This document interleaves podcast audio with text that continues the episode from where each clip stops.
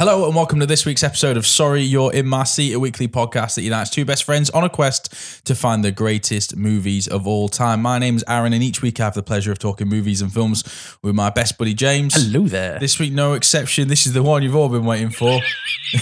It's uh, the nineteen ninety-two classic The Bodyguard, starring uh, Kevin Costner and Whitney Houston. A friend of mine, James, asked me yesterday, oh, what are you doing this week in the podcast? I went, The Bodyguard. He went, why? And I went, I don't know. I think it started last week. We we finished recording and we were trying to discuss what next to, because obviously this is a this is a time for us, which is a bit complicated. We did we did mention it, that moving, new jobs, different city for me, so we can only get up certain times to meet up and record. And we were like, what what do we know?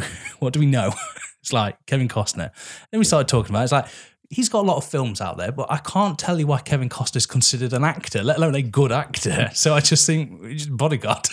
I just, there's no reason. Yeah, the idea of doing a trilogy of Kevin Costner uh, episodes over the next kind of fifty episodes or whatever, and one of them being What World, one of them being uh, the the uh, Dancing with Wolves, or maybe the post, the post.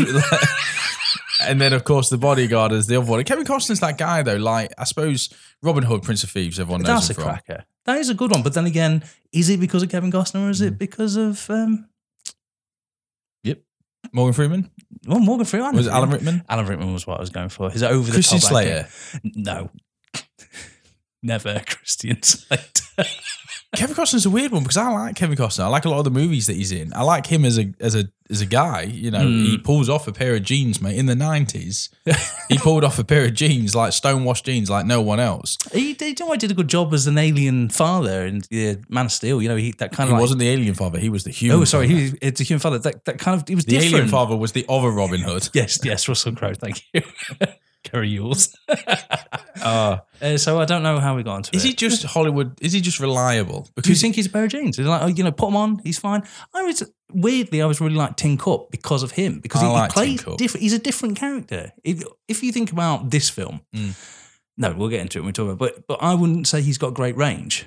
But at the same time, I'm like you. It's like when, when I see Kevin Costner, I'm like, that's not bad. But then in hindsight, having watched The Bodyguard, maybe. Is it just, like say, that reliability? Mm. Uh, what was it, Fields of Dreams? Fields of Dreams was good. Oh, and obviously co-starred alongside Ray Liotta. Ray Liotta, oh, which this week. passed away, bless him. What was he, sixty-seven? sixty-seven, died in his sleep. You know, if you're going to go out, go out, go out in your sleep and having a great career. And Ray Liotta, a lot of people have come out and said great things about working with him, even Scorsese, you know, Robert De Niro, a lot of greats talking about what fun he was to work alongside. And apparently, it was it was quite ch- uh, not childish. He had that childish quality, that boyish quality, that glint in the eye, a bit of mischief, and mm. that's how I'll always like Ray Liotta. Yeah, he uh, he grew up in uh, Newark, uh, New Jersey area. Uh, founded an orphanage. He was oh, dropped off at an orphanage. Yeah, he's uh, he found out years later that his actual parents came from Scottish ancestry. Oh, that's... But then the family that adopted him were Italian-American background. Well, that is cool. Mm. And then the last film I saw him in was The, the Many Saints of Newark, from the obviously the prequel for The Sopranos, a role he famously turned down. So there you go. Full right. circle. Full circle. So that's way more interesting than The Bodyguard. It is. We should have done Ray Liotta's career. We should have done, but maybe in the future. It's time will come. But, but we've got to discover... So last week we did Top Gun and we had a lot of fun doing it. Mm. I don't think we're going to bring that same great quality to The Bodyguard, but that's that's no matter. How are you? You all right? I'm you, good, man. Yeah, yeah, yeah. I've got loads of T Vs and films to talk about if we need to pad this episode out, because it's been a busy two weeks since we've last chatted. It has, but, but you know, there's other things been going on. Have you, without going into too much detail, spoilers, have you seen Obi-Wan? Of course I have, mate. Did, on a scale of one to ten? One, ten being the destruction of a planet, awesome. And number one... Yeah. It was it, I, number I really, one being episode two. I really liked it. I, I like this. I, you know, I'm a Star Wars fan. Obi-Wan has been a series that I've been campaigning for since yeah, the, since fan. the end of Revenge of the Sith. Really, that there's so much more to Obi-Wan's journey that we can see between then and New Hope, and I think T V uh, series is just the best format. I think the Marvel T V series that are coming out are just killing it in in showing you that you can take these big characters, put them on the small screen, let their story evolve over time and give these actors the ability to really um, kind of deliver an arc of that character. And Obi-Wan is that person. We know where he's going to get to. We know where he's come from. But there's this big section in the middle with loads of toys to play with in the, in the Star Wars universe and characters that can come back. As long as you make sure that he's still alive, he's got all his limbs and is able to be there for the beginning of episode four, you literally can write your own story. Yeah. There's I mean, nothing there. Don't get me wrong. Like, it's no spoilers. It's in the trailer. There's a Luke Skywalker in this. Uh, who must be, what, five years old in this. And we know that, or it's been rumoured that he's nineteen when he goes on his big adventure. Mm. So Ewan McGregor's going to age rapidly yeah, in yes. the next you know, but like looking the next after kids, mate, you know how it is. yeah, yeah. Maybe it's just, like I say, the, the planet he's on and everything. But I, yeah, I, I loved it. I think I think they're slow burners. I think it's six parts. You know, you know that... Um, you know that Darth Vader's not going to come into it until four or five. You know, mm. probably six is going to be the big showdown. We all promised that there's a big fight coming. Hayden Christensen's back. Um, already, you know, you've got some great nods to the prequels. The, you know, and The Mandalorian did this as well. It kind of showed you that the good in the original, in the in the prequel trilogy was really good. You know, the lightsaber fight with Darth Maul, the kind of the Naboo Starfleet uh Uh, jets and everything. They they were like, look, them things were still good. Let's just really capitalize on them and, and keep, ignore the trade and, and wars. Ignore all the other stuff. Yeah, there's a really good Clone Wars reference. Very, you know, um, from a uh, veteran uh, clone. Um, oh, that's cool. Who's who's like begging in the streets and stuff. Um, it's brilliant. I yeah, I really liked it. it, I, it, it the two the two episodes that they premiered kind of are slowly bubbling, but you can see it's about to drop no, and there's going to be something big in it. Well, that's good for pacing-wise because you'll be in a further now. I'm going to wait. Power move has happened somewhere in the household. Someone's changed the password for Disney Plus and I don't know it, so I'm out.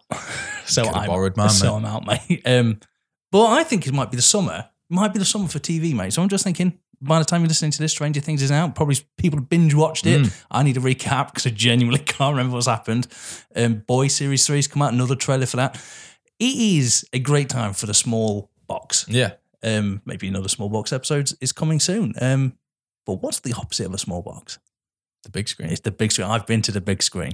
Before that, just okay. to finish on T V series, oh, have you heard True Detective Season four has been announced? Oh, who's in it? Jodie Foster. Nice. And yes, she's lead and executive producer. Cool. So yes, True, True Detective Season four is on its way. I just thought I'd drop that in because we're big uh, True Detective fans. Series one and Series three. Two, again, two has two, its element. Two, two, like the prequel tr- uh, trilogy to got, Star Wars. There's bits. A few things in there. You've got to dig deep to find them.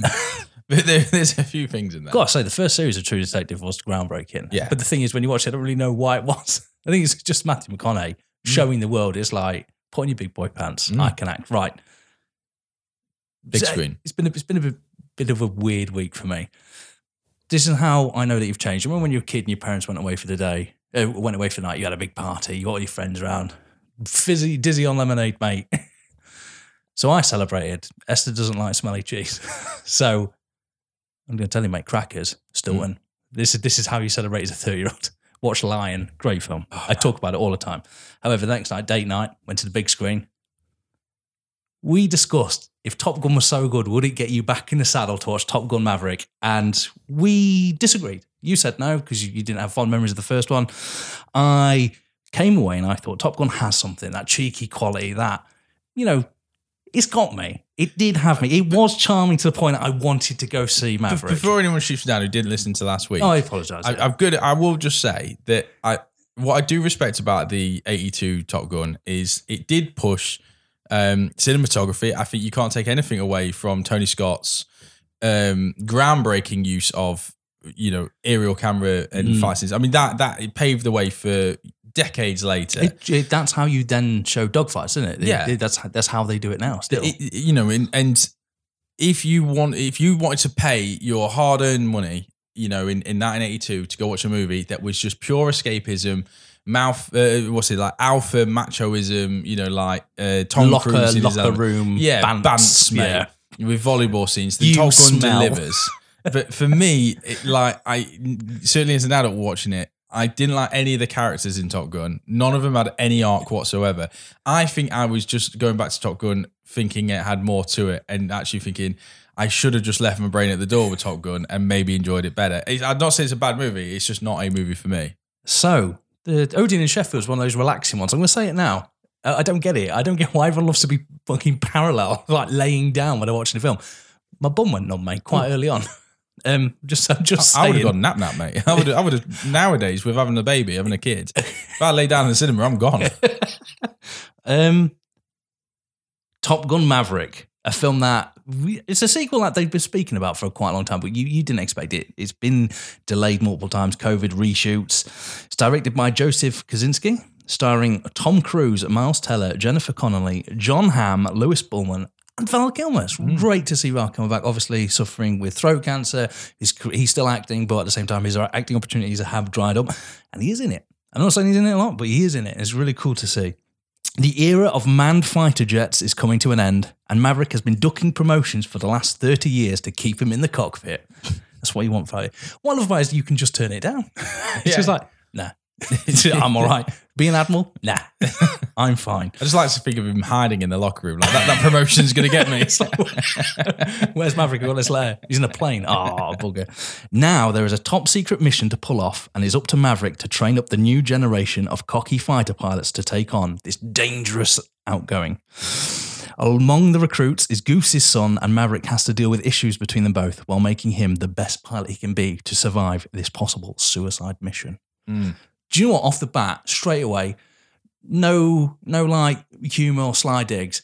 I really enjoyed this film. I it genuinely was a very good film. I liked it. The storytelling, they take away the element of Top Gun High School. Like, why are they here to find out who's the best of the best? There is a, they're all the recruits. They are actually have passed Top Gun. They're the best of the best of the best.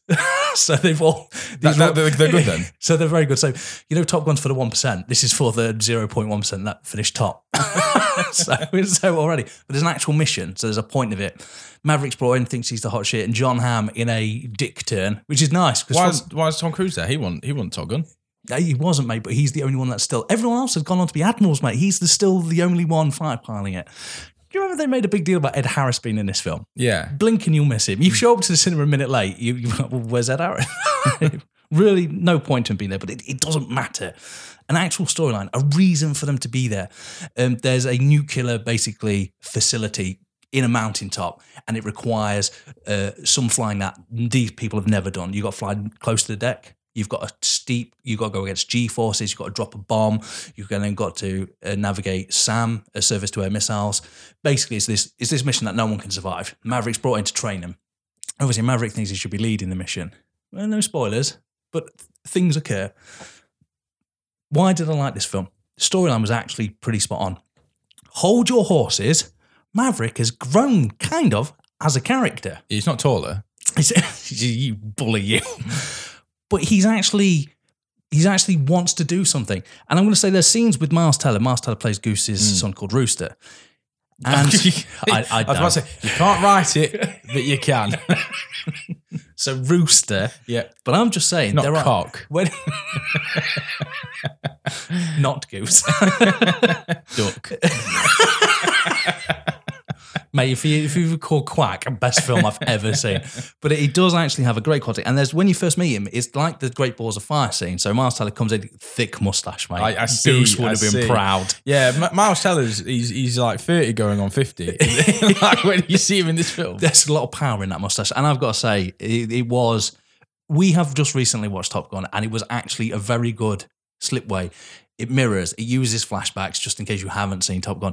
It's very, very well played. The acting is great. But there's something I want to say, because you're a big Tom Cruise fan. Uh, yeah, in terms of action, he is the guy. And I think it's always he's always wanted to be the action guy, isn't he? That's mm. what he's like when he started off, and this is one of the films that made him. I realised when I was watching this film why I'm not a big Tom Cruise fan, because I can't think of that many people he actually has chemistry with. Mm. Like, so when you look at his films, I, weirdly, because he married her, but I never thought he had that great chemistry with Nicole Kidman in Days of Thunder. Um, or Eyes Wide Shut. Yeah, or Eyes Wide Shut, or even Demi Moore in A Few Good Men. A great film, but I just thought there was something a bit off there. Him and Tim Curry, though, they, they work really well in Legend. Yeah, when he blasts him into space with a unicorn on. Well, I'm just going to say, and I take the piss out of Jennifer Connelly for being the original no no emotion actress. Mm. She's phenomenal in this. I like I like this. She's, like, Connelly, she's yeah. really good in this. And Tom Cruise, they have a natural chemistry. And do you know what I fucking loved? She doesn't call him Maverick once, she calls him Pete, to the point I was like, why is she? Oh, that's his name. um, yeah, if the film was called Pete, it would be a bit different, wouldn't it? Top Gun, Pete. um, a great supporting cast. John Hamm is brilliant, thick, lays it on thick as the Admiral that you know doesn't like Maverick, mm. but comes to respect him. God damn it, he's a loose cannon. But Lewis Pullman is your version of Iceman. He's but arrogant, so arrogant, mm. cocky, sure of himself. You hate him. They call him Hangman, mate, because he leaves his wingman out to dry. What I love about that is not only do they accept that in the military, but they also give him a name that corresponds to that. Just like Maverick. It's like, is it really his fault? It goes back to the Maverick conundrum, mate. Maverick doesn't follow the rules. Well, you call him Maverick. You're Hangman because you leave every fucking one else left to dry. That's fine. Get on this mission. It's really good. Miles Teller is phenomenal. There's more action. And without any spoilers, the last sequence is actually quite fun. And it does... And this is what you're going to notice with a film that's basically trying to... Its audience of people that love the original Top Gun and want to see something that's similar, it steeps it in so much action towards the end that it makes no sense, but they end up in an old plane. And, you know, so it's like the plane that they flew in Top Gun is really exciting. You're like, oh my God, how did we get here? But you don't care. The use of C G I is actually not overabundant. Mm. Maverick does some of those crazy scenes that you saw him before. You know, so in the original one, he flies upside down. There's a lot of that, and they use elements of C G I. But the shooting's probably better. The editing's fantastic. The ripples on Tom Cruise's face when he goes to G ten.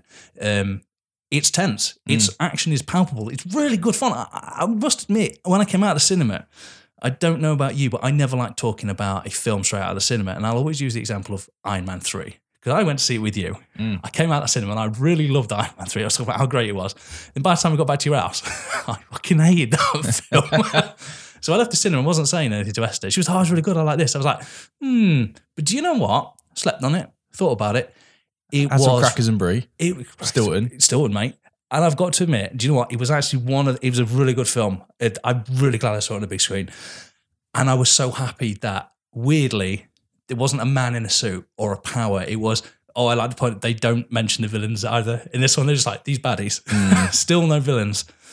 I really did like that. I appreciated the fact that it was just, it was it was weirdly a simpler time and it celebrated another film. And I actually really liked Top Gun Maverick. I really enjoyed myself. For the two plus hours I was in the cinema, it didn't let me down. It gave me what I wanted. It was fun. Tom Cruise, who I really don't like, was affable. I really liked mm. Maverick.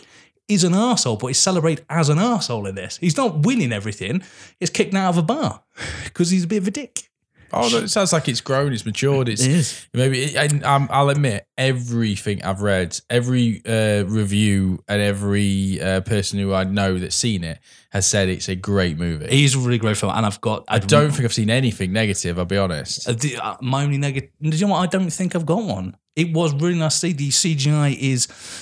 just enough that you know it's there, but at the same time doesn't take away from the... Obviously, not going to blow up planes mm. and stuff like that, but it is is very good. It's nice to see physical. And you're, you're a big fan of physical acting. Yeah. It's something that we're definitely going to talk about in the, in the coming weeks when we talk about a certain actor. But the physical acting is something new. Mm.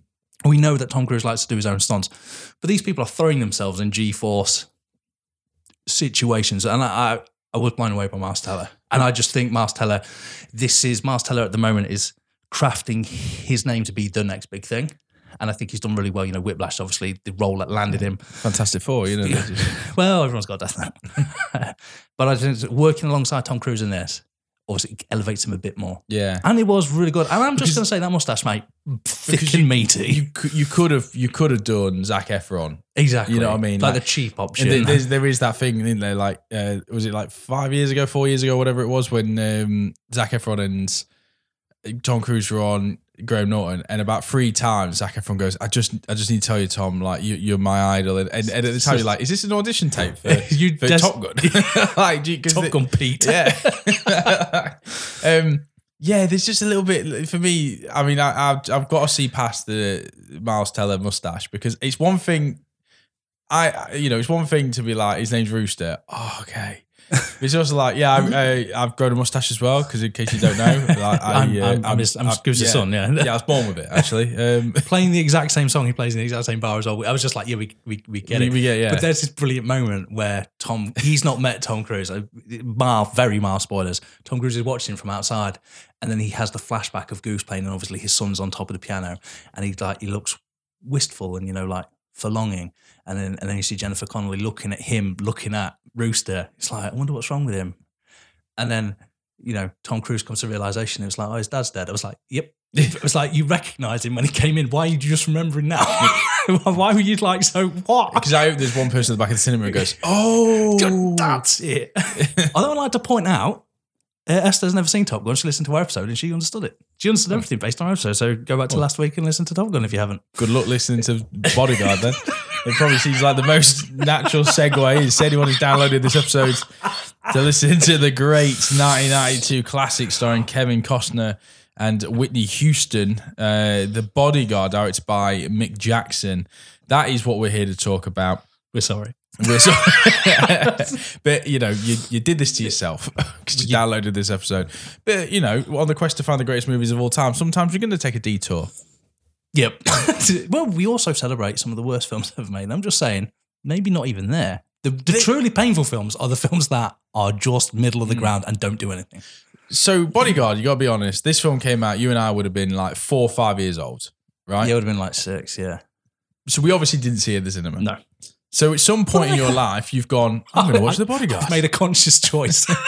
And what do you think it was? Do you think it was the, the title? Do you think it was Kevin Costner? What What do you think drew you in? I remember he- hearing about it. Yeah. But yeah. It's, it's a lot like Top Gun. It's, I remember everyone talking about the song. It's like Whitney Houston, I Will Always Love You. That song was like syphilis. It's like once you heard that, you couldn't get rid of it. But it's it, not even a song. Dolly Parton did it originally. Dolly Parton song. But, but when you hear that song, you mm. always think Whitney Houston sing it in this film, which I didn't realise she didn't really sing. She would sing at all till the end. And, uh, oh, there, well, yeah, but there's a lot of Whitney Houston songs in there it. is. I just, I remember it was Whitney Houston that drew me in because Whitney Houston was probably one of the biggest stars ever in the early nineties. Yeah, probably I mean, the in, nineties in, to be fair. Yeah, in terms of R and B singing, I mean, her her voice was incredible. Her voice was probably the best. Absolutely incredible. And, you and know, Kevin Costner was a Hollywood star. I mean, it's it's a little diminished now. You, you just couldn't help yourself, could you? Apparently, just an advert started playing on my laptop while we're doing a podcast. Um, so uh, I think the film, the allure, it's like The Bodyguard. It was one of those films that when you were growing up, it's like you had to watch. It's like nowadays, if you were like rite of passage, it, right, you say that, but nowadays it'd be like The Matrix. It was like if you were like a twelve. Let's not compare The Bodyguard to The Matrix. Okay, I, I, even, I know what you, I know what you mean. Even though I knew that was a long shot. I know what you mean. They, they so, both they both try and save people. There's something about it. I remember being given. I mean, I must have been a teenager because I remember getting the D V D of it, um, and uh, and and it had this big thing about it. That it was a big film in the early nineties, you know, and it had it was it was Kevin Costner being just awesome as the savior of this woman, you know. What what I think it was as well is because I'd watched Robin Hood Prince of Thieves, and I think that is one of the first grander films I'd ever seen, you know, bigger budget, lots of these actors that you kind of recognise from something. And then Kevin Costner, oh, he's also in The Bodyguard. The Bodyguard was this film that everyone was talking about, and you're just like, oh, I've just watched this. And as I recall, The Bodyguard had a trailer on frigging every V H S I owned. Like, yeah. If you bought an X-Rental from that sort of period, it was like, mm. maybe you'd like The Bodyguard. It's, maybe you, you'd like The Bodyguard. I think you're right, though, actually. I think it's probably the Whitney Houston song, mm. because it doesn't matter... you know, what age you are, you probably went to a school disco where that was a big song, you know, or you this had is, the box, or, you know, the T V channel. This is up there with the... smash hits. This is up there with, you know, uh, Robbie Williams' Angels. Mm. If I hear that song, I mentally check out for five minutes. I just go, I'm not interested. Bryan Adams, like, um, yes, you know, Prince of Thieves. What was that song? Why's my mind gone blank? Because you're, you've grown now and you've purged that from your memory. It's number one for like sixteen weeks. Everything I do. Everything I do. Yeah. Do it. I, unfortunately, I haven't purged it. And what irritates me now is I've st- I still I've found myself a week on still humming Top Gun songs on the way to work. I'm like, take it to the limit. So danger now, zone, mate. It's all about. So danger now I'm zone. Just thinking, thanks for that, Whitney Houston. But um, but as I was like, it's got I think one of the most iconic movie pictures, and I love um, sorry, movie posters. Mm. I love a movie poster, and I do remember seeing this kind of like it was different. It's a dark alley. He's carrying her, saving her, walking through his alley. But I, as a grown up, you're like, there's no context here. Is he kidnapped that woman? It's like, is he the bodyguard? Or is he the serial killer? I mean, it's pretty strong as well. Kevin Costner, you know, Whitney Houston. You got Bill Cobbs in it. You got Mike Starr, aka that guy from Dumb and Dumber. Yep. Um, and of course Gary Kemp. That's Spandau Ballet. Who, I'm going to be honest, James. Has, his forehead is in competition with the rest of his face to see, see, I'm going to get more screen time than you because before he enters, you can see his hairline. So, I think as well, we, you know, I imagine Kevin, I, Imagine Kevin Costner and Whitney Houston weren't cheap in nineteen ninety-two, so they no. obviously saved money by getting Gary Kemp in. Because no, what I love about is he's not even the famous Kemp. It's the other one. The other one who went on to be in EastEnders. Yeah, he did. Never forget that. With uh, with, with the guy from fucking... Uh, oh, I always forget it. He plays... It's the mountain one with... Cliffhanger. He plays, he plays football with him and they'd like... Ultimate Fight. Yeah. He went on to be an EastEnders. Rise of the Foot Soldier. Rise that of guy. the Foot Soldier, yeah. You ready? Bodyguard. Get get um, get atmospheric, mate. It's dark. It's broody. This is how it opens. The movie opens with Frank shooting an armed man in the world's sweatiest car park. It is very sweaty. While saving an old man with a ponytail. Prick. Mm. He shoves his face into ground. I got a question for you. How does this car park work? Because all the, all the cars are parked fucking in a linear line and door to door. There's no way. If he's getting into his car, you have to wait for another fifty people to move their cars first. Also, it, it, there's there's not a single car in that car park that isn't black. Yeah, it, honestly, like as as the aerial shot, because like yeah, you're right. It, smoking gun. It, the film starts with Kevin Costner kneeling over his uh, his client, yeah. protecting them, shoving his face into the ground. Yeah, literally smoking gun. And um, as the car pans away slowly, you know, just row after like, row. Look at all them dark cars. What I like to think is the reason why those cars were there is because they had to make room because on another level, the Highlander was having a fight. I nearly made that joke. I nearly put it, but instead I put car park where the dress code was black. He turns around and there's a person who's presumably just going to their car uh, and uh, Frank doesn't shoot him, which I really love because there's no reason for not to. Why didn't you just assume he was another killer? Anyway, move on. I, I do like I do like that though. I imagine in nineteen ninety-two, I, you know, if you was you was there seeing it with your significant other and and they're like, oh, who's he then? Well, I'm guessing he's the bodyguard. If he fucking turned on it, if he wasn't. um, the man, uh, sorry, uh, the man he saved asks Frank how he knew the man was an assassin, and Frank replies, he was washing his car, and they don't wash cars on the parking levels. So my, my opinion is, if you had a bit of bird poo and you were wiping it off, and some fucking shit shot you. Also, presumably he can't get to the floor where they're washing their car because there's no fucking room in the car park. I mean, thin logic here. Thin yeah. logic, Frank. Also, I only call him Frank because the idea that his name is Frank Farmer and he's referred to as Farmer throughout the film pisses me off. Yeah, because this this this script for this movie was written in like seventy-two. Yeah, it was written like yeah, it was like. It, And so, like, you had all that time to change the name. You literally had twenty years to change the name of that character. Oh, fucking hell. They wanted uh, Diana Ross and Steve McQueen they to do did, the movie. But, and the reason they didn't do it is because they both wanted top billing. And I just think, wow, what a great reason not to... But apparently that happens all the time. Mm. Hollywood, it's crazy. He gets offered a permanent position, but Frank doesn't want that as he's afraid he'll lose his edge if he stays in one place. Now, what I love about this is there should have been a scene in a T V later when that guy's been murdered. Because what, what I don't understand is, this is what I really don't understand. We've just seen that someone's tried to kill Ponytail Man. Mm. So Frank decides now to quit. Now's, yeah, it's a bit dangerous, this job. He's like, oh, now I know that someone's trying to kill you. I'm yeah, leaving. I'm, I'm all right for this, actually. So I'll see you later. Just could be a security guard at Toys R Us. I've had enough. I do like that as well. Like, you think, what's going through his head? Like, sta- stable job, you know, like yeah. uh, reliable income. You know, he's obviously good at it. The guys obviously appreciates you. Yeah, he gives him a drink look, yeah, when gonna, he's on jury. Going to look after you. And he's like, I'm all right. Thanks, no, I'm just probably going to leave that. Yeah, I'll, I'll probably just go find something else. So here's something that you're going to find yourself asking. And I want you to think on this as we talk about this film. Is Frank one of the most boring characters you've ever met? He is. He is, yeah. Unfortunately, there's not a lot going for this. Kevin Costner signed on to this movie for years, wasn't didn't mm. he? And he got himself up to producer. He's the reason why Whitney Houston got hired, because he, he dug his feet in. He saw something in this film that I definitely didn't. No one else did. But he, but he, he doesn't he doesn't offer a lot, does it? I mean, I suppose the stoic bodyguard character, if he, he was, was flamboyant and he was like, you know, he's got pink tie, yeah, just like, just, look at that man. Yeah, just just just big glasses, like Elton John glasses. It might go against the code of bodyguarding. Yeah, that would, that does kind of make sense, but unfortunately, if I'm not... Turns up to work in like medieval armour. Riding an horse. Yeah. He's like, fuck you, I might get shot.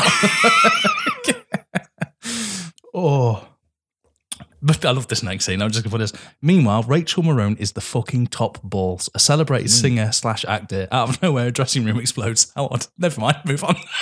just, just see, just see her on the T V. The room explodes. You don't meet her yet, though. Move on. But no one even addresses that. No. Later on, when when Bill Cobbs telling Frank Farmer, no, Kevin Costner, why he needs to take the job, he never mentions, oh, yeah, someone fucking tried blowing her up. He's like, oh, yeah, a couple of death threats, a couple of cold calls, someone masturbated on the bed, you know, like, oh, and um, oh, what was the other what thing? What was the thing? Oh, I can't just, remember. Just just sla- slashed her tyres. That oh, that's right. It. That building fucking blew up. Do you know what I mean? How does she not know? How does she not know? So, like, I get, Cause, I get cause, it. Because Kemp tells her there was, like, like an electrical issue, and you're just like, it, the room exploded. She would see on the news or something, wouldn't she, like, a fucking explosion. I get it if, like, they don't show her the death threats and they don't tell her that someone broke into the house and they don't want to scare her and all that mm. kind of stuff. But you would have thought I she's imagine got, she would have taken it quite well when the house exploded. Yeah. Like, oh, that's good. Yeah. That's yeah. Just... And also, if they did tell her, it would make getting a bodyguard a lot easier. It would be. Or, or get the police involved, just just for the record, because no one seems to care. It's like, we'll hire a bodyguard. It was like, well, I'm fairly certain blowing a place up is against the law. Yeah. Maybe you should tell someone. No, no, we'll get Frank Farmer. It'll be fine. The logic is, there's, there's nothing no one can do. What about the police? Nah, it's nothing. Nah, it's, nah. It's, it's nothing. It's a fuck, mate. Anyway, back to a more boring version of Alan Titchmarsh here, and that's unfair to Alan Titchmarsh. Uh, who won't be a bodyguard for celebrities. He is negotiating a fee from Rachel's manager while throwing knives at a wooden board. I don't get this because he misses the first two. Is it to imply that he's toying with him, or is he really just shit two out of five times? Yeah, th- th- that scene doesn't make sense, does it? Because that, like, because then even then when he does hit the post and he throws, yeah, he's got five knives. The, the first, the first, the first two one are that tragic nearly, misses. Yeah. And it's kind of like he's playing it aloof. Yeah. But at the same time, like, then why'd you hit the other three? I was I was expecting I, him to, like, look away from, like, the post and throw it behind him and it hit a bullseye. Yeah. Like, that that kind of thing. And it doesn't. He just kind of goes... You mean something impressive? He, he even tells the guy, I won't move there. It's just like, because I could probably kill you. It's just like, wow. Yeah. Are you, what, three grand a day? Sign me up. Arsehole. Um, he agrees to meet the celebrity and upon arrival notices the security is not up to par. He tells lies over the intercom and speaks nonsense, but is still allowed entry into the mansion. Frank keeps giving different names to different workers of the house, like a low-budget and low-risk episode of Jackass. So he's just like... My, what I love about it is he doesn't pick, like, normal names. He's like... Edison, didn't he? It's like Edison, or it's like the, the Mister Ford. It's just like, of that famous person that created Ford Motors. Mm. Oh, okay, yeah. So just walks in. Just yeah. walks in, no one cares, no one questions it. I, I do, just going back as well, sorry, after after he turns down the job for permanent employer and then he, he goes back to his house, he, he sees all the mail and everything. I've actually forgotten that. I, oh, it might have earlier that I've mentioned but, that he lives but, in a serial killer's house. Yeah, that's what I mean. I was about to say, he lives in a shithole. Like, you would get you get someone to look after your mail because there could be important bills in that. Yeah. You know what I like is he eats soup out of the saucepan as if to say, like, pouring it in a bowl is beneath me. Like, he hasn't got time. He hasn't got time. He's got to do all of this. He just turned down a job, James. He's got nothing but time. What? The next scene we see him, he's fucking throwing, throwing blades at a piece of wood. I love the fact that I, that should be an audition for any job. Yeah. Just like, oh, do, do you want to work at McDonald's? Throw this knife for this wall. But it, it does, like, it goes back to that point, is Frank Farmer's such a boring character. And I get it that they're trying, it's like, oh, it's a noble profession. It's about sacrifice. It's dedication. It's about, you you can't have a bad day. You cannot slip. You cannot... Um, you know, uh, relax or be off duty at any point because at any point something could happen. But he's just boring he with it. He's boring. He is very boring. No, I was going to go back to my house and eat some soup out of the saucepan. You go to bed early. It is really boring, that soup as well. Just like have a steak or something. Yeah. Or even just like something a bit fancy. Cheese toasty. Cheese. Oh, mate, cheese toasty. Some still cheese, cheese, cheese toasty with some beans in it. Go straight into it, eating it. Don't wait for it to cool down because he's a bodyguard, James. Because now we know he's hard. he, he can, would, I think he can handle temperatures. That says way more to me than him not opening his mail. Do you know what I mean? Like, well, I love, yeah, I just, that just really upsets me is the male part. But what really upsets me as well is that he doesn't seem interested in an interview with this manager who presumably he has set up. Because so, he ultimately starts with, I don't do celebrities. And then by the end of it, it's like, yeah, three, three grand a day. Yeah, I'll do it. Yeah. Yeah. When he talks, mate. But I do I do like it then when he pulls up to the house at the big mansion. I mean, this is a super mansion, isn't it? This is such a cool place. Where have you seen this mansion before? Do you know? Uh, what's night two? I don't know. I want to say something like, I don't know. It's the same mansion that's in the original Godfather when uh, Tom Hagen creeps in there and they chop a horse's head off and is they leave it. Really? It's the same mansion. I actually put in my notes that the mansion straight, like, slap bang out of um, Scarface. Mm. I thought I thought there's there's a uh, you, you could have seen Whitney Houston coming down the stairs with a bloody machine gun. I thought you were going somewhere different. I was, and I, I had to stay very I had to stay very clear from that, James. I've also I've also stayed clear. So, inside the house, they are shooting a music video with smoke machines and a weird-ass robot-looking thing that is fucking terrifying. This is weird, isn't it? It's so weird, but I also think if that's what she wears in a later scene, so less terrifying. But if I was if I was taking an appointment, yeah, I'd be like, "Come at five. I've got something on at three." You know what I mean? I've just, I've got You're a you you play music, don't you? Mm. Would, would you? In your living room, just set up like a fucking million smoke machines and have strangers well, just if, fucking. If I had a living room, probably. Yeah, probably. That's just a good shout. But you would though. It's just bad. It's just bad etiquette. So yeah, I'm, I'm. You know, come at five because we'll turn the smoke machines off at four. you Clear. should be open the windows. I should be able to see you by then. um, I've just a personal side here. This is just my own thoughts. Uh, when are people just going to admit that dancing is shit? I fucking hate dancing so much. Inside, we meet Rachel, who seems less interested in who Frank is and more about the ludicrous display we just witnessed. Also inside the house is Rachel's manager, Bill Devaney, her publicist, Sly Spectre, her current head of security, Tony, Rachel's sisters, Nikki, and Rachel's eight-year-old boy, Fletcher, and Henry, a valet. That's true. So yeah, you, you, these are all the characters you'll need to know. Don't worry about it. And weirdly, later, Frank's dad gets involved, but weirdly. That's... I'm jumping ahead here. That's so weird. Mm. That's just randomly and weird. Right, but we'll get into it. Rachel doesn't want massive changes to the house and doesn't want and doesn't want to scare her son. So she wants Frank to be more background. Well, fuck that. Mister Beige nineteen ninety-two walks the fuck out like a real hero. I do like that bit. Like, if, if the movie ended there, I'd be like, yes, this film is awesome. What a hero. But that's actually some... I really like the fact that she doesn't want disruption because she doesn't want to scare a kid. Yeah. But also, this could all be circumvented by someone going, uh, someone trying to blow you up with a bomb. Yeah. just just at the beginning of the I, movie. Like, I get it. I get it that you don't want to scare your kid, but do you know what's scarier for your kid? Explosions. just just random, random fire and explosions. Yeah. I mean, oh, you could, have, you could have Frank Farmer here walking around checking the windows at night or Boom Boom. All right. Delaney catches up to him and explains he needs Frank more than anyone realises and that he's kept something from Rachel. Well, yeah.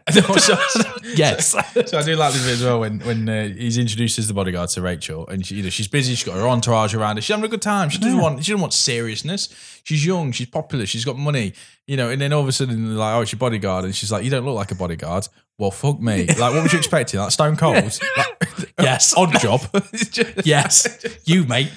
Just create a much better film. Fucking, because they talk about remaking this all the time. Fuck mm. it, how great would it be if it was just fucking, I don't know, Vanessa Hudgens, and they were like, fuck it, Stone Cold Steve Austin has the bodyguard. I was right. Dave Bautista, mate. Dave Bautista, mate, you're right to itself.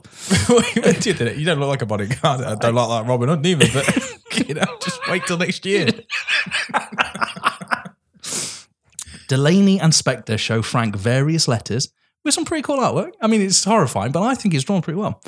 They also lie to her about the explosion, and they show him the room. The, the room. The room refers to a bedroom in Rachel's house where someone broke in, left a letter, and had a wank. yeah, this is what I like about all this is like the explosions, the death letters. Costner draws the line at masturbation. Is that what someone masturbated in this room? No, not on my watch. Just... I love the fact that later his personal thing is across as well. I would agree with if he was just super religious. Like, one of the rules, he's like, no, meet on Sunday. just, just, just be so amazing. Yeah, uh, that, that whole scene is weird. Like, when you look at it, you're like, it's basically, here's the suspects. Yeah. You go to that room, you're like, here's the suspects. The sister that the camera keeps pointing to awkwardly. Yep. You got man, Gary from Spandau Ballet. There's obviously something wrong with it. Yeah, and, uh, and uh, what's his name? Max from um, Dumb and Dumber. Mm. Uh, Mike Starr, Tony, Tony, Tony. And, um, yeah, that whole scene is like, that's the crux, isn't it? Like, if you fell asleep, you have to, that's the bit where they're like, look, you, you, you got to sign up, you got to take the job. Her life is in danger. This, you know, I know that she's, she's wild and she's a party animal and she's young and, you know, and all this, not, she's not irresponsible, but you, you know, whatever. And it is weird how, like, the explosion isn't the thing that Kevin Costner is, like, drawn to. It's the, like... It's the wank. She's like, oh, someone came here. Someone came in here. Oh, oh shit, mate. Oh. What, I love, what I don't understand about this piece is that they go in the room and just go, someone's had a wank. did, did they not try to hide the the, the, the specimen? Did they not do it into something? Someone did, like Spandau Ballet Man comes and goes, someone's had a wank. Look, oh, also there's a lair. That's, uh, the ending should have involved someone getting shot in the cock as well. The real villain. Don't die just yet. Oh, speaking just... speaking of which, it's time to catch up with the masturbator, who is in a lovely dark room watching music videos of Rachel wearing latex gloves and cutting out letters from magazines. Mm. We also see that he's got a big old blonde bonce. Now, Frank wastes no time with changing shit. He rips out the old gate, makes this driver his new assistant, builds loads of camera systems, teaching the driver how to drive, which is a great bit where, where he teaches him how to drive. What I love about this as well, What's the what's the makeup here? What's the, the structure of the company? Because if I'll, I'll do your driving, yeah, I'll just do a bit of driving. Mm. Or you want me now to be your assistant and deal with bombs? Mm. Yeah, fuck off. I, I didn't sign up for that. Get to fuck. Not my job, mate. Oh, he even has time to talk to Nikki, who used to have aspirations of stardom herself. Don't worry. Used to have uh, aspirations. We now call that motive. Mm. Um, Frank. Uh, Frank takes down the biggest threat so far in the movie, a twelve-year-old girl, which is which he, she, oh, she, she, goes, she, goes, she goes to get a thing and he's like, no, yeah, kicks her in the head, get out of here, you're not having an autograph. Uh, but on their way back to the house, Frank notices that they are being tailed, and somehow outlines a car in an attempt to catch up with it. So in all this section, so I I do quite like this scene, this, this, like this whole montage a bit, because you've got Rachel who's doesn't want the bodyguard, doesn't feel that the presence is needed, doesn't know why. You know, the entourage is kept from her, the reason why she needs a bodyguard. So that, that's all fine. And she starts, she's a bit curious. She's like, oh, he's putting up a camera here and there. Mm. He's cutting trees back so that it's more visible. You know, he's he's bringing in a new iron fence, you know, and, and a new uh, intercom system. So, you know, and all this kind of stuff. And she's like, oh, he's the real, maybe he's the real deal. Maybe um, maybe there's something about him. But this is the bit though, James, where he yeah. fucking launches into action. Yeah. When he's in a vehicle, mm. being followed by another vehicle, and he's like, I will take I'll take to this vehicle by foot. Yes. Because we all know running after a vehicle is much better than being in the vehicle he was in. He does a very good job there. What was his plan? To, to, because he jumps to, out of the vehicle. Now I'd like my odds if I'm in the vehicle yeah, it does to make win more, that fight. It does make more sense, yeah. yeah. What I love about this though is, is the stalker, and it is the stalker because we see the blonde bonds, mm. is so close. What what was his plan? It was like, I'll just follow behind them. Yeah. They won't notice another car. I'll just follow behind them. just, just, just letting them the profit. He's like, who are you? Uh, Rachel. And the other bodyguard. Yeah. You did not order. Did you not see me? But no, he gets out of it, runs it. What I love about it is over-enthusiastic, mate, because if he carried on running, he would have caught up for it. It's the jump that does him because he jumps and he misses it. But why? Why jump at a vehicle? I don't I don't know. Do we not know something about Frank Farmer? Like oh. he's he can stop a vehicle. That should have come up earlier because the only the only development you get from him is he used to be Reagan's bodyguard and he blames himself for Reagan being shot, despite the fact, and everyone says this, he wasn't there that day. It was yeah. his day off. And, well, and then later on in the movie, we're jumping ahead, but later in the movie, we learned that he took the day off because his mum was being buried. Yeah. Which but, I think is worthy of a day off. It is, but what I don't understand is it's like this, it's just like, oh my God, my mum gave birth to me, but I let the president down. It's just like, yeah, yeah, okay, calm down a little he bit. Just yeah. loves bodyguarding. He, do, he loves it. We talked about this last week, like Tom Cruise just loves fighter jets and he loves, he loves them so much that he he forgets he's seen them before. Yeah. It's like, yeah, I fucking love fighter jets. And like Kevin Costner, Frank Farmer, he just loves bodyguarding. He loves bodyguarding so much. Anyway. This, yeah. Oh. Uh, Rachel and Frank start butting heads as she cannot stand all these extra security measures. And there's a line here, which I just love, is because she's got a set record, a set like things that she does on certain days, he moves brunch and oh, yeah. Gary Kemp comes up with Tuesday morning brunch. Where did you get this guy? I actually wrote that quote down. Brunch on a Tuesday. Where'd you get this guy? Fucking brilliant. I, I just really put a montage scene of all the entourage. Knobhead. Fucking brunch on a Tuesday. There should have been a scene on that Sunday mm. where everyone sat around and it's like, where is she? Yeah. Don't do brunch on a fucking Sunday. Tuesday. Oh, they talk at a clothes shop with Rachel trying to embarrass Frank with a cheeky bit of flirting, but he, no, not for not him. Mate, too, mate. He's, he's on the clock. He's but on his three grand a day. But but don't worry about it because soon that'll change. Um, the I like this scene though. I like that scene in the charity shop. They do shop. need to so have one-on-one time. It, yeah, and it does. It, it, you know, it does two things. It shows she's grounded. Mm. She's like Jenny from the Block, mate. She knows where she was raised. She knows how she was born. You know, she still shops in charity shops and and, and stuff like that. Okay, that's cool. you know, he then also doesn't bow down to her stardom. She's mm. like, can you pass me that? He's like, I'm not here to pass you shit. I'm here to fucking, what? I'll take a bullet, but I won't pass that blouse. What I hate though is that the sheen grin he's got. It's like, yeah. no. And if I was here, I'd be like, I pay your son, so you would do what the fuck I say. Now three, dance, monkey. Three grand, dick. Yeah. yeah, did someone say bonus out the window? I'm sorry. Um, But I do, that scene is good because you need, you know, in this high octane adrenaline thriller that we're watching, yeah, you do need a moment for, for the well, foot off the pedal a little bit to actually let some chemistry happen between the two. Well, I'm just saying now, this next scene, talk about a fucking U-turn, and I don't understand the point of this scene. Well, in context, you're supposed to think that he's trying to get to know her, but I don't know why he does this. The next scene takes place back at the house, and it is now Frank watching Rachel music videos. Why? It's weird and mm. never explained. Also, he is listening to the video so loud that Rachel can hear it from the other side of the house. Yeah, I'd start thinking, hold on, he's a bit of a weirdo, isn't he? The only thing we know about the stalker is that he watches music videos. Like, if it, there should have been a scene where he like put something blonde in their box. No. Again, better movie if he turned out to be the... Uh... That would be. It's like The Bodyguard, dot, dot, dot, maybe. Mm. Anyway, while doing some late night bomb checking... yeah, that's hard. Why? I also don't understand this. Is he waits till late at night to check for bombs? It's just like, well, maybe you should have done that during the day. Because yeah, they, they go in the dark.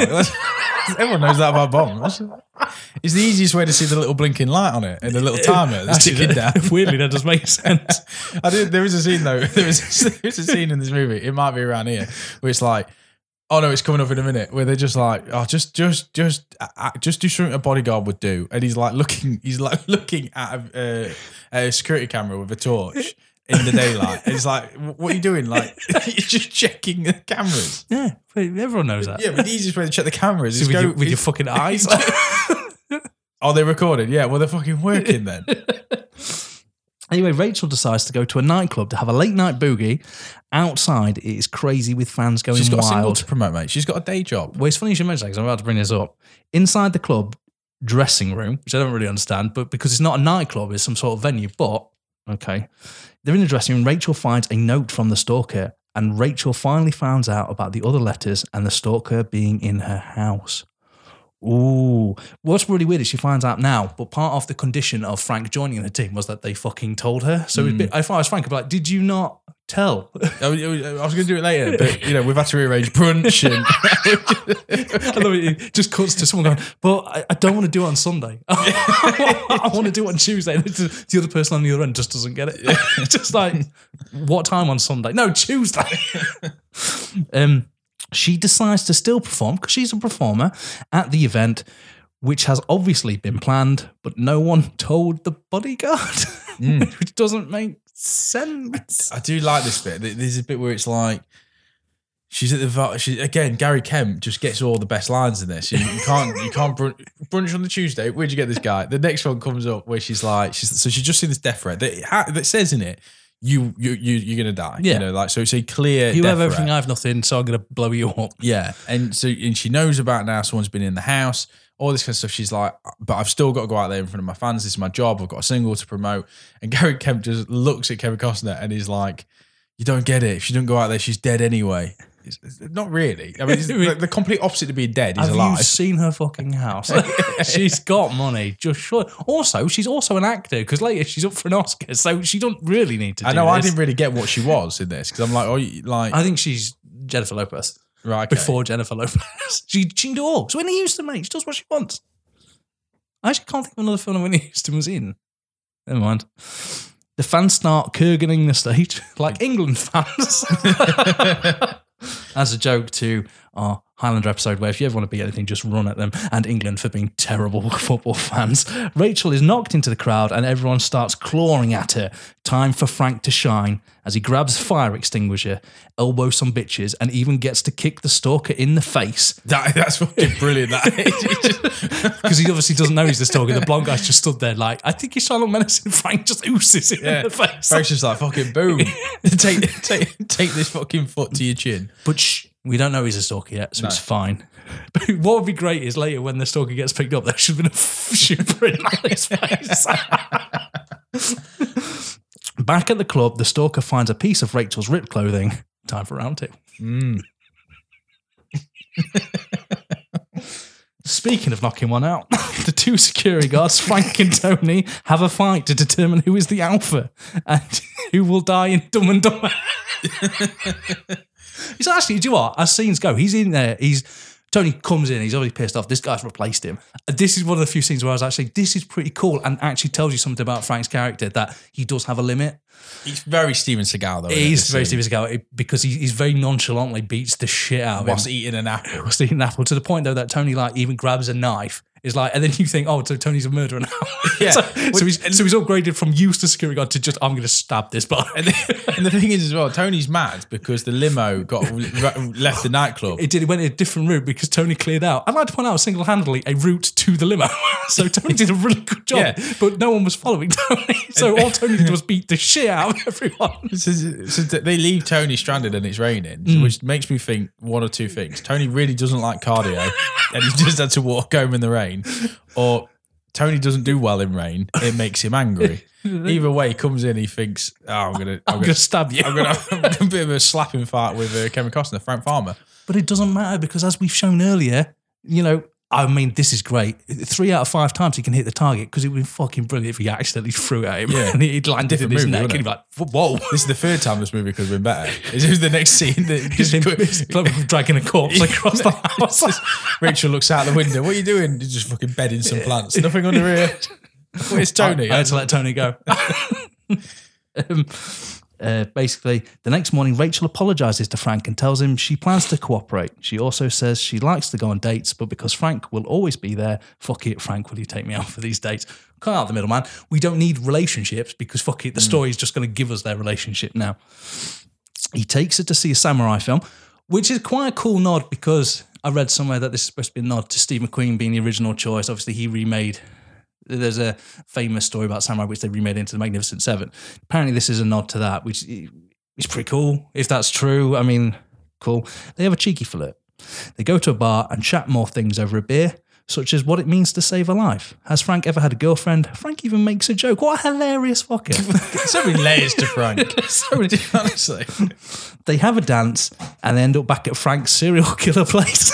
So let, let's just break down this bit, because this is a good, you know, like, so these, watching this, very similar to Top Gun, rewatching Top Gun last week and talking about it. I, Fucking, I'm looking forward to this. I hadn't seen Top Gun for like fifteen years yeah. until I rewatched it.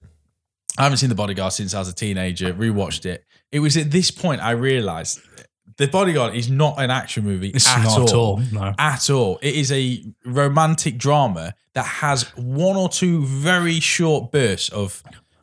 of yeah. physical action, you know, or a gun shoots.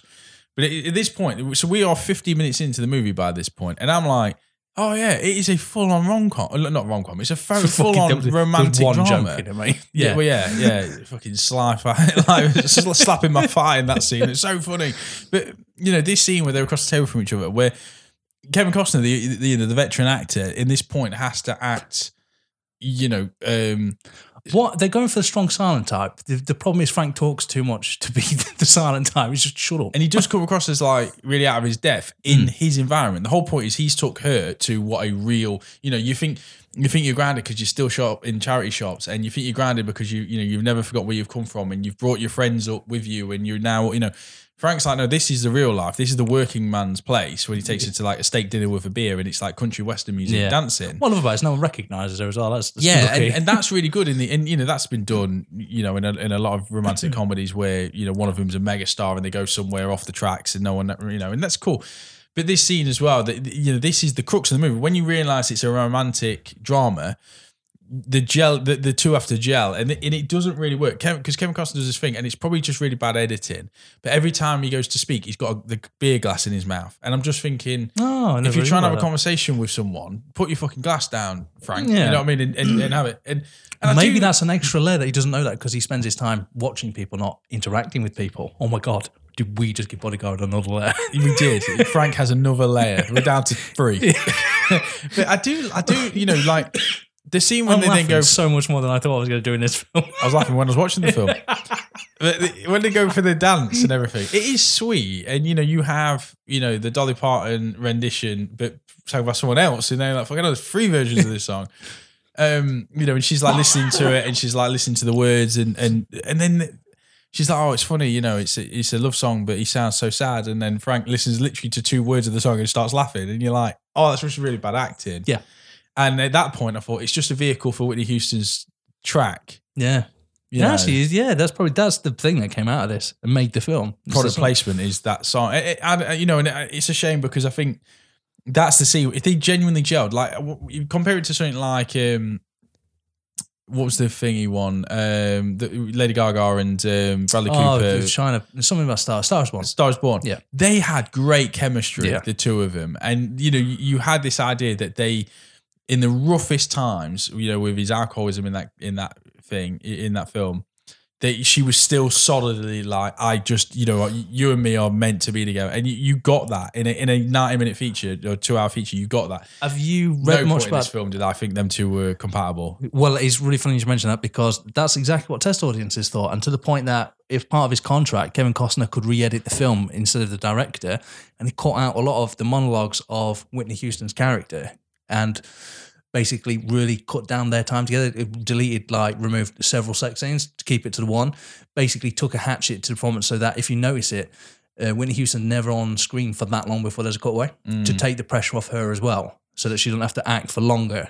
So that, and that's a shame because I think she comes off really good for her first acting I performance. I do, but she's, then she's good. But then when I was reading that, I was like, how much is that down to editing? Because Kevin Costner, say what you want about him, he's been in so many films, he must have known, he, he, he must have He apparently worked a lot of magic in this. Mm. He, he's one of them guys. I, I imagine him. There's people like him and um, Dustin Hoffman, you know, uh, kind of people that I think are, when the film's done, they're not done. Tom Cruise is probably another yeah. example. They sit in the editing room and they, they get a draft. Definitely Tom Cruise. It's like, I'm going to reshoot yeah. this film. But um, yeah, that, that that's for me. So at this point, realising, rewatching it recently, that it's not an action movie and it's also a non-compatible romance movie. It, it, it's, it's really a redundant film, isn't it? It's a bit bland. It's it's the equivalent of eating soup out of a saucepan. I've never been more convinced after looking at Frank's place that this is the last house a lot of women see. Takes him to the basement of his house. Is that his house or is that the place he's living at hers? It's hers, no, isn't it? Oh, is it? Oh, he's just thought... No, well, no, it, no, I don't think it is because in the next part, Rachel goes through his belongings, including a high school picture of Frank where he looks older than he does now. I thought I thought he just packed a few things and brought, you know, like um, his, his family photos, his samurai sword and a few other bits and pieces and just moved him into his. I, I, to us, I didn't really think where they went, but it does look like a serial killer's basement. She picks up his samurai sword because, of course, he has a samurai sword. He demonstrates how sharp it is by throwing up her silk scarf and it being cut in half as it lands. As any pimple-faced teenager with a sword will tell you, women fucking love swords. And she immediately bangs him because, fuck it, he has a sword. Yeah, two things about this. One, that sword is a metaphor for his massive erection that he has at this point. That can cut through clothes. Yeah. And secondly, what if she just turned around and went, my fucking mum got me that scarf. It was the last thing she fucking got me. It's a fucking silk scarf, yeah. You absolute twat. One of a kind. It was a gift, you prick, and you just samurai sworded it in half. I love the fact... Why don't you just go get some yeah. butter and cut that? You know what I mean? Like, hold on, I'm just going to show you how sharp this sword is. What, what I love is, what I love as well is surely silk's not that difficult to cut. Couldn't you do that with scissors? Yeah. just just go do some concrete. just you know, go do some... Go cut a... Go, go cut Tony in half. I was, yeah, go cut an apple. We've seen you cut an apple in this movie. Just yeah, there's so many better ways. It is iconic, isn't it? I remember that yes. from from uh, from watching it's, the first time. It's it's weird that that's iconic. It's like he cuts a close up with a sword yeah. in a room that looks like he kills people in it. And I and I think that's the thing, isn't it? Like the the sword, that scene is meant to represent him as well. That you know he's she's delicate and he's and he's deadly, yeah, and he's deadly. You know he, he might not. He doesn't need to do anything. Because because we can't get that through character development. You have to literally be shown it. Look, if you blink, you miss it, it says metaphor. thirty, thirty years later, I understand this movie. But no, I think I think the um, that's that scene again is, is somewhat iconic, but it, it's it's also somewhat laughable as well when you're watching now. I, again, why don't why don't the samurai sword come back into it later on? Really, it, it, it was only contractually allowed to be there for two days. Just, you know, he's like he's out of bullets. He's like, fuck it, and he just reaches for a samurai sword. There should have been a great moment where you see him bite. He's like, I want this sword. I do love it though. If, if you if you threw the silk scarf up in the air and it cuts in half, and then it just cuts to Whitney Houston, she's like, I'm leaving you, nerd. You ready for a U-turn, mate? This is shocking. This is shocking. fuck it. The next day, Frank has immediate regret and tells Rachel that it can't happen again as he can't protect things because he, he can't protect things he likes. What I love about this is like, I like you, so I can't protect I, I you. I can't. I, that, yeah. That's, I why, can't I, that's why I never work at a school. Just that's why I had to leave the... that's, why, that's why I left the ponytail, man. Just, just, love it, just, just when I had my knee on his back, yeah, I thought, hey, up. Oh, I love that car, so I didn't get insurance. Obviously, what I love about it is she's a superstar. So if you watch it from now, he's like, he's banged him. It's like, fuck that. Yeah. Yes, he's gone to Twitter. just, just nailed Rachel. You, you, you're punching Costner. You're, you're punching, and then it, the next day is like, it, I wish you just looked at her and went, "It's not you, it's you." it's, it's like you didn't appreciate the sword thing. Yeah, it, this is a one-time thing, Rachel. Um, Well, you know, Rachel, she does not take this well, not well at all. I don't think she, she should have. And it's not all bad, though, because she gets nominated for the most prestigious award available, the M T V Kiss Award. No, it's an Oscar. At a party in Miami, Frank t- runs into old work colleague Portman. What an odd time to run into an old work colleague. Hmm. You might recognise the actor, Thomas Arena. Never the main actor, always a secondary character. Character, either a henchman or the friend of the main guy. Or a villain. Yeah, why, why, where are we in this story? We're over halfway and introducing this off-the-cuff character played by a familiar face. Hmm, never mind.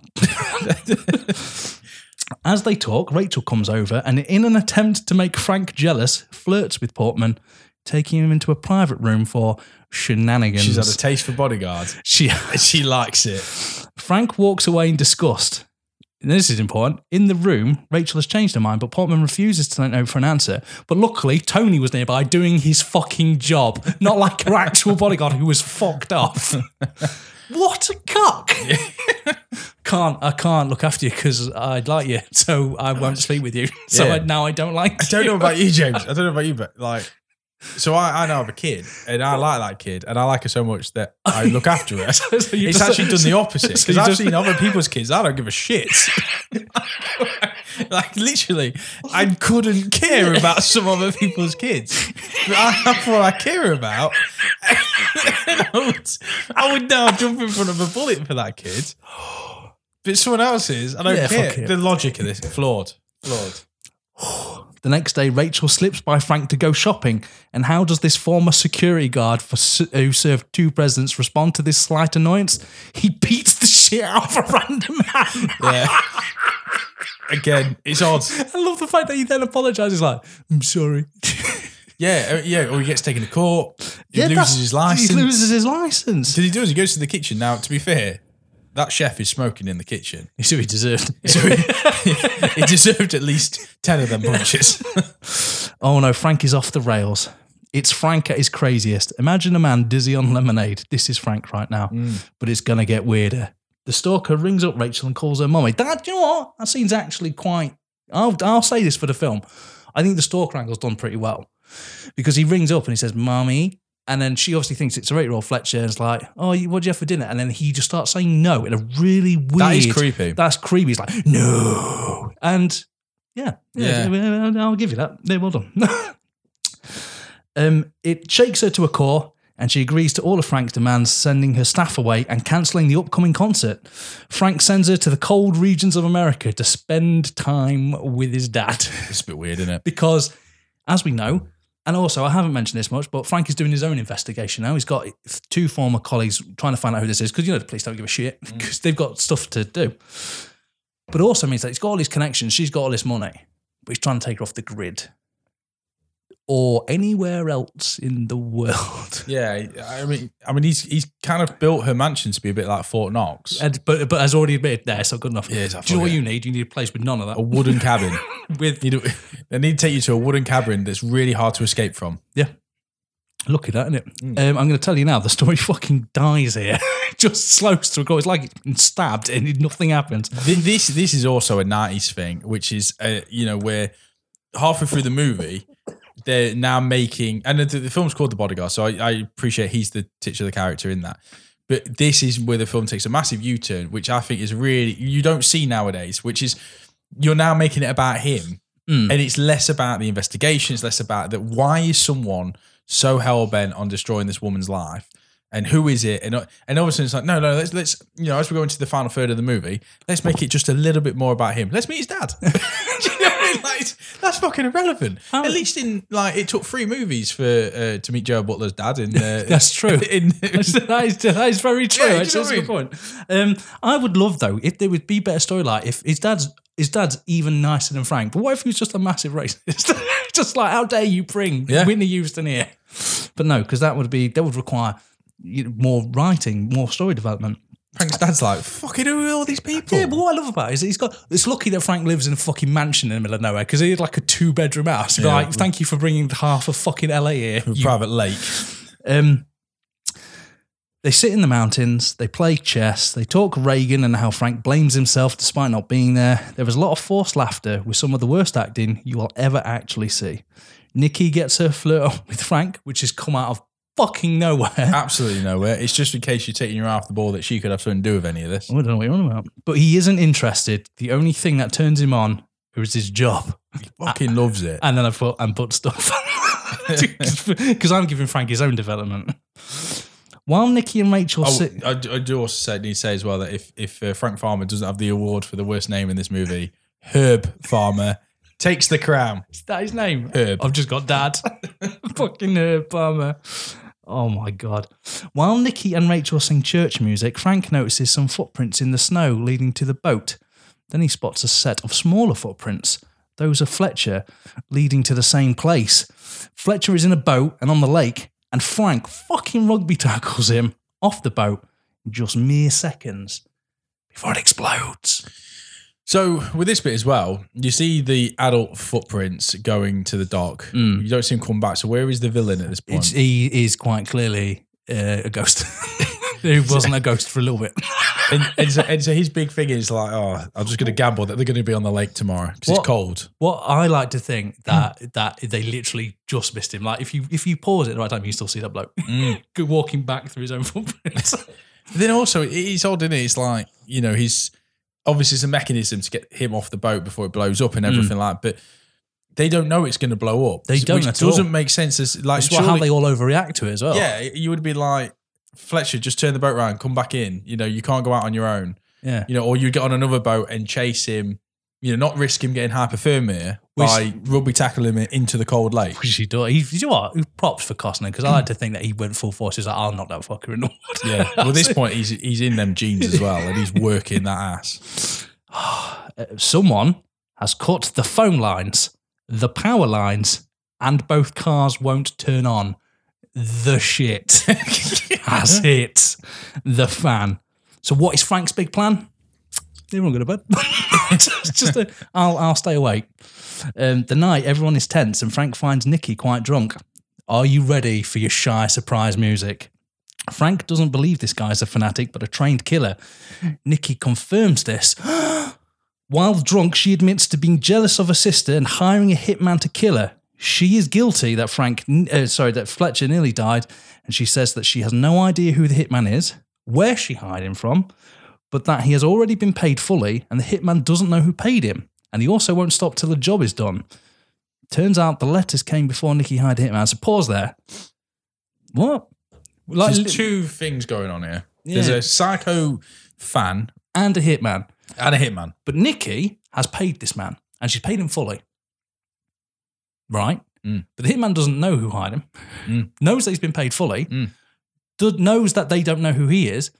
So so I don't understand why he's trying to kill him, because you've already been paid, just go home. Yeah. just I mean, just the, fuck off. That's the other thing with this movie. It's not like trying to keep them alive. You know, if, if the premise of the movie was like, he has to keep her alive until she gets in witness protection, or because she knows something, or you have to keep him alive for a set time. I get that. But if you were the hitman, you'd be like, well, I'll just wait a year until she comes back and yeah. then I'll do it properly, because the, the bomb didn't work in the uh, in the changing room, in the in the um, yeah in the dressing room. The, the, and yeah, the one I put on the boat randomly, hoping that she'll jump in it. Which because because Rachel looks like the kind of person who's going to go on a boat tomorrow. Yeah, I mean, she fucking loves boats. It's fucking honestly, all through this movie, she can't actually, stop talking about weirdly, it. Actually, the first time you meet Fletcher, he talks about how much he loves boats. So actually, he would, like, why would Rachel go on a boat? Yeah, that's a good point, actually. Suddenly, the hitman is in the house and Nikki is dead. So Nikki got out before the rest of us. Frank can't hit the assassin because it's not convenient right now. Loses in the forest. Don't worry. Mm. When he needs to, he gets him later. um, it's time for the Oscar ceremony, and Rachel is upbeat for someone who's recently lost her sister. she she couldn't give a flying toss that her sister is dead. It doesn't matter, she's there. The Oscars are a nightmare for Frank, who has to deal with the different levels of security and other bodyguards, and fuck me, it's Richard Schiff. Mark there is a Schiff sighting, yeah. It's a Richard Schiff sighting. And Robert Wall. And Robert Wall. Frank checks out the backstage area, and there is Pullman working security for Oscar host Robert Hull. He also has to give up his radio mic as it is interfering with the Oscar audio Uh, thingy bob. Frank is convinced that this is the time the assassin will make his move because of the force. I, I, I don't know. He, I, I, so his logic was, he's like, oh, he wants to do it tonight. Tonight's the night in yeah, because, an audience. Because, because, because you know, all the movie stars are here. This is going to mm. be the biggest thing. So I don't understand why you try to blow in a boat in the middle of fucking yeah. nowhere. Yeah. just, just, in the most isolated part of the world. Now, oh, I've changed my tune no, now. Motive's completely no, different. No, no, I've changed it now. Um, It'd be much easier in this highly guarded ceremony, which has like shotgun, like because you literally see a load of like police yeah. when they pull up with like shotguns and stuff. It's like, ah, oh, yeah, this is this is much easier to get her here. Anyway, this scares Rachel, who's on her way to the stage to present an award. She bolts off the screen. Frank's to blame now. Richard Schiff's having a go at him, and if Richard Schiff is having a go at you in a movie, you know you done fucked up. Mm. Um, he's at his lowest. He's probably been wrong about this entire thing. He's probably never. He was just probably a bit wank. That's all it was. There was never any bombs. Your dad's gone mental. He's peed off. He ain't come round. Frank, pack it in. It's time to go work at Burger King. But then Frank asks Wool if he has seen Portman because he needs a hand. But Wool doesn't know who that is. But that means dun dun dun. Surely not.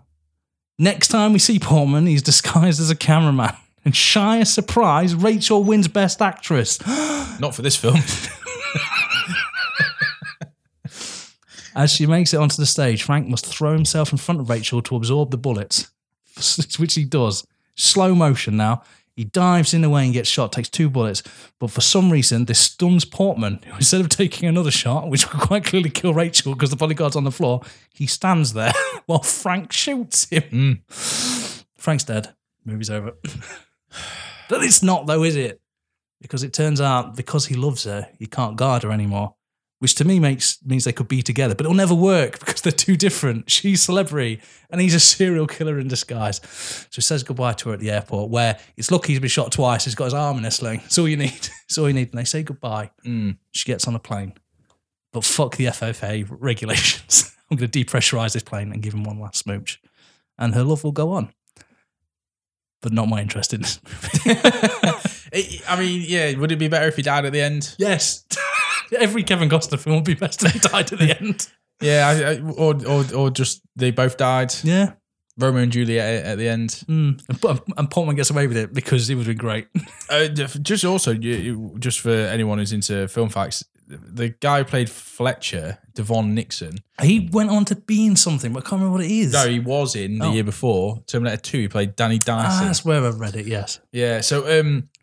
Yeah, Bodyguard. It is, it's um, my advice to anyone who wants to watch The Bodyguard this weekend is watch Man on Fire. Oh, yes. A much better version yes. of a Bodyguard movie uh, that actually makes sense with characters and people that you actually care about. But, you know, are we being too harsh? My problem with The Bodyguard is that you actually hit the nail on the head. It's sold to you as something else. And what it is is an in-depth look at characters which don't actually take an in-depth look at all. Mm. They just go like... Frank, the problem is Frank as a character is about as exciting as watching paint dry. He's the equivalent of doing that. I don't like Frank, so why the fuck would I care about his story? Yeah. That's, that's that's difficult to do. Don't get me wrong. There's many films where you don't engage with the character, the, yeah. t- the titular character. But Whitney Houston, her character Rachel, far more interesting because of how it's edited. To, uh, supposedly. She's really good. I think Whitney Houston does actually a very good job. I know she was nominated for a Razzie for Worst Actress and he was for Worst Actor, but I don't think they're bad. I just don't care about the character of Frank. Mm. I think he makes some weird choices. Um, I, and ultimately, I just, if, if you know, if they died, I just wouldn't care. I think there's there's an opportunity now in modern day to um, to revitalise and rejuvenate characters, actors and beloved films and franchises by bringing them back with time. So thirty hmm. years on, you know, we are now the thirtieth anniversary of The Bodyguard. I imagine the D V D will be out this year and oh, that's a good shot, four K yeah. hardback uh, edition. But Talking, we talked at the top of the episode that True Detective season four is coming out with Jodie Foster in it, and wouldn't it be great if, because some of these studios now, like Disney, Warner Bros., own so much intellectual property, hmm. you could create a season um, where, like, one of the episodes is Frank Farmer thirty years on, and it maybe doesn't even need to be in bodyguarding, but it, it Costner gets to get walk back in them shoes, revisit that character in a ninety minute episode. And then next week, Jodie Foster comes back as Clarice Starling. Nothing to do with Hannibal Lecter. You mean like just like a, like the what ifs, just like but just like ninety minute anthropology. Not, this is the yeah, this maybe, is what they're up to next. It's another yeah, one. Not, yeah, not maybe not what if in the term in the sense of that it's like alternate realities and the question oh, is like, what if. Sorry, it's like these are continuations. Yeah, you know you could have um, Danny Glover, you know, fully retired from his Lethal Weapon days as Murdoch, you know, um, and the storyline being something completely nothing to do with. I, so, it, so it gives an actor an opportunity to, to revisit, revisit a role, but not do it in the genre or the style that they've done. You know, so like I say, Kevin Costner could be, um, you know, do the, the, the storyline around that could be he moves into a, a bad neighborhood, you know, or something like that. It has nothing to do with him being a bodyguard anymore, but it just gives you that chance to see another plus, layer of that character. Kind of like what I always think Gran Torino is, because it takes this, he puts the, he puts the character, like Clint Eastwood's played that character all his life, yeah. but then puts him in a situation, you know, where he's never been Gran before. Gran Torino's probably the example, yeah. And, and you That's know, really and, and, I'd love that, dude, because then you could deal with like, you could, you could, you've got so many different things. I mean, I know he's retired from acting, but imagine like, you know, mm. everyone's favorite party crasher, John McClane. Dealing with the injuries of years of all that stuff, like his knees are fucked. Yeah. You know, and just like, I know that sort of, that's amazing. Yeah, yes. It would be good, wouldn't it? I'd watch that. It'd be brilliant. Good T V show. Like, and, uh, you know, I, I think, um, you know, the Obi-Wan got me thinking about that as well, in the sense that, you know, Ewan McGregor's getting to go back to a character that people did like in films that they didn't like. Mm. And actually, he was do, always the shining part. Yeah, yeah. And, and actually now get to do something what they, you know, he can be proud of. And he, he said in interviews, he's like, oh, you know, it's it's that audiences have now found the movies and the kid the kids that loved it, the young kids loved it, that are now the prime subscribers to things like Disney Plus are getting to see it. And he said it's taken like twenty years for them to hear them voices. I, I, I do think you're a bit, you know, uh, led astray with that, Ewan. I think most people still think they are bad movies. They are, it, definitely But, but bad you movies. Were a good thing. You, you've extracted, and there were good characters in that. You know, there's, I don't think Jar Jar Binks is going to be in this T V show, yeah, James. But maybe if they gave him like the dark treatment, you know, like Batman'd him up. So to turn him into a vigilante, mate, you'd love it. But yeah, I, I don't know why they don't do that. Like one of these companies, like, it was so cool on it, where every week you're like, you, oh, you, you know, it's like Sigourney Weaver's going to come back as Ripley in a, in a. You've, you've convinced me. I really want to see that. If you could pick one, which I've already picked out. Out whilst you're speaking, my mm. favourite, I would love Dutch yeah, from Predator. And it, and what I would do is is I wouldn't have the Predator in it. Mm. I would have him like trying to convince people they exist. And so other people surrounding him are other like flat earthers and yeah. things. And he hates them. He's like, no, that's not what I'm saying. He's trying to convince the world of a truth. And they yeah. were like, loser. I, I, I thought that would be I thought that would be brilliant. That, that idea of Dutch years later as a as a with the government are basically saying, no, he's made it all up. Yeah. And and something like a Predator comes back. And he's trying to convince the world that. Yeah. yeah. And, and um, you know, and, and but it's shot in a style like the Invisible Man movie, the one with uh, Elizabeth Moss in it, yes. where as an audience member, you're supposed to be like, is that a Predator? Because it's obviously got the camouflage, or is this all in Dutch's head? Some, we talked about this before with Rambo, like why there isn't a Rambo movie where it's Sylvester Stallone starting a Which should have been the last group. Rambo. It yeah. should have been literally the last Rambo If film. He did a veteran support group and he was trying to save a young person from going through the decades of of um, of pain and, and everything that he's gone through. I think that's genuinely my biggest disappointment in cinema.